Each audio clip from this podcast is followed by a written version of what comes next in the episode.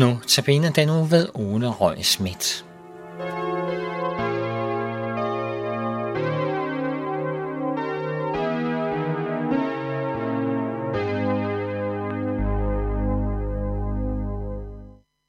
Vi vil begynde denne andagt med at læse nogle vers fra Davids salme 92 i det gamle testamente.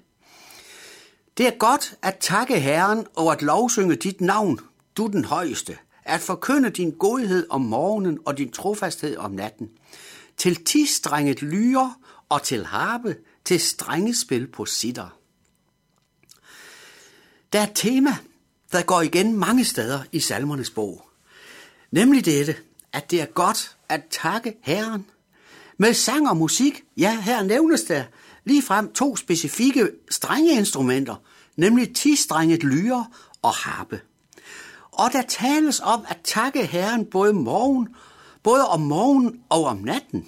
Med andre ord, vi bliver opfordret til at takke Herren hele tiden. Tænk, hvis vi alle sammen gjorde det.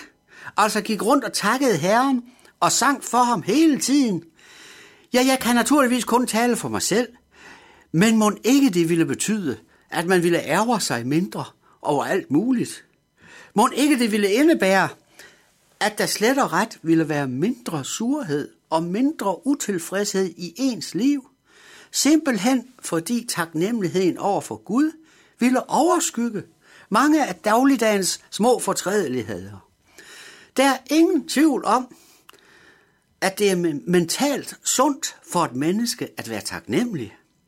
Og derfor er opfordringen her i salme 92 til at takke Herren om morgen og om natten Ja, det er faktisk også rigtig god levekunst.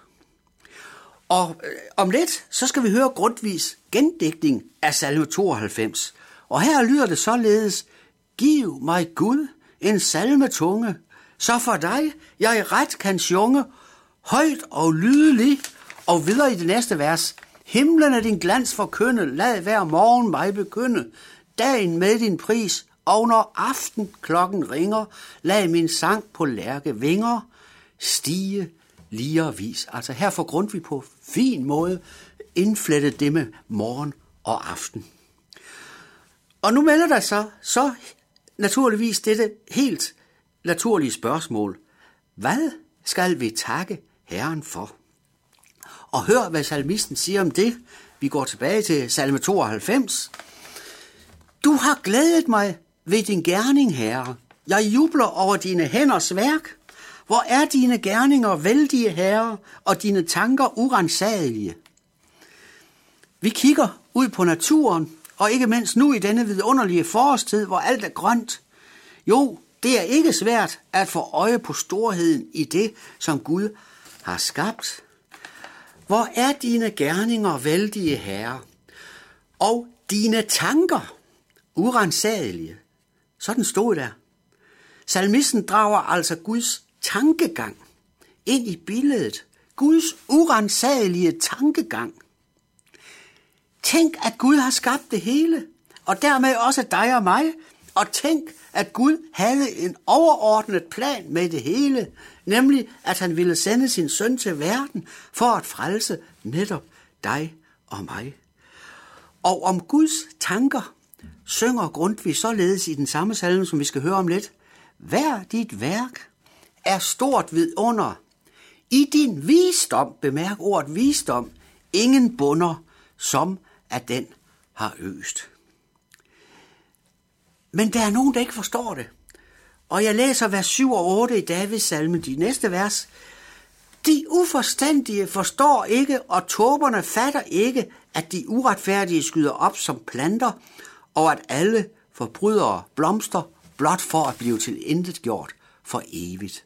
Men du bor for evigt i det høje herre. Tåberne og de uforstandige forstår det ikke. Og i salmen af Grundtvig bliver det til følgende, kun en dårer tør det nægte, at hos dig er alting ægte, alting mageløst. Og videre til salme 92, vi er nået til vers 10. For dine fjender, herre, ja, dine fjender går til grunde, og alle forbryderne spredes, men du løfter mit horn som vildoksen, du salver mig med den friske olie, roligt kan jeg se på mine fjender og høre om de onde, der står mig imod. Det her, det er en tankegang, tankegang, der også går igen en del steder i salmernes bog. Nemlig dette, at Guds fjender, de skal gå til grunde, mens den retfærdige, den der sætter sin lid til Gud, vil bestå. Det betyder på ingen måde, at bare man tror på Gud, så bliver man fri for al ulykke her i menneskelivet. Nej og er der nej. Men det betyder derimod, at hvis vi tror på Gud, så er vi ikke alene, når vi møder modgang her i livet. For Gud vil altid være hos os, selv når det ser allermest mørkt ud. Ja, selv ind i døden er Gud med os, og vi kan trygt gå dommen over vort liv i møde. Jo, for Jesus har betalt for os. Det gjorde han, da han døde på korset for vores skyld. Det giver frimodighed i svære tider. Ja, selv i døden. Og det giver også frimodighed i alderdommen. Hør de sidste to vers fra salme 92. Selv i deres høje alder bærer de frugt. De er friske og grønne, så de kan forkynde, at Herren er retskaffen. Han er min klippe, der er ingen uret hos ham. Og i Grundtvigs salme, der bliver det så til, mens i alderdommens dage herlig kræfterne til tage hos din gode ven. Kære lytter, ung såvel som ældre, tak fordi du hørte med her. Må Gud velsigne dig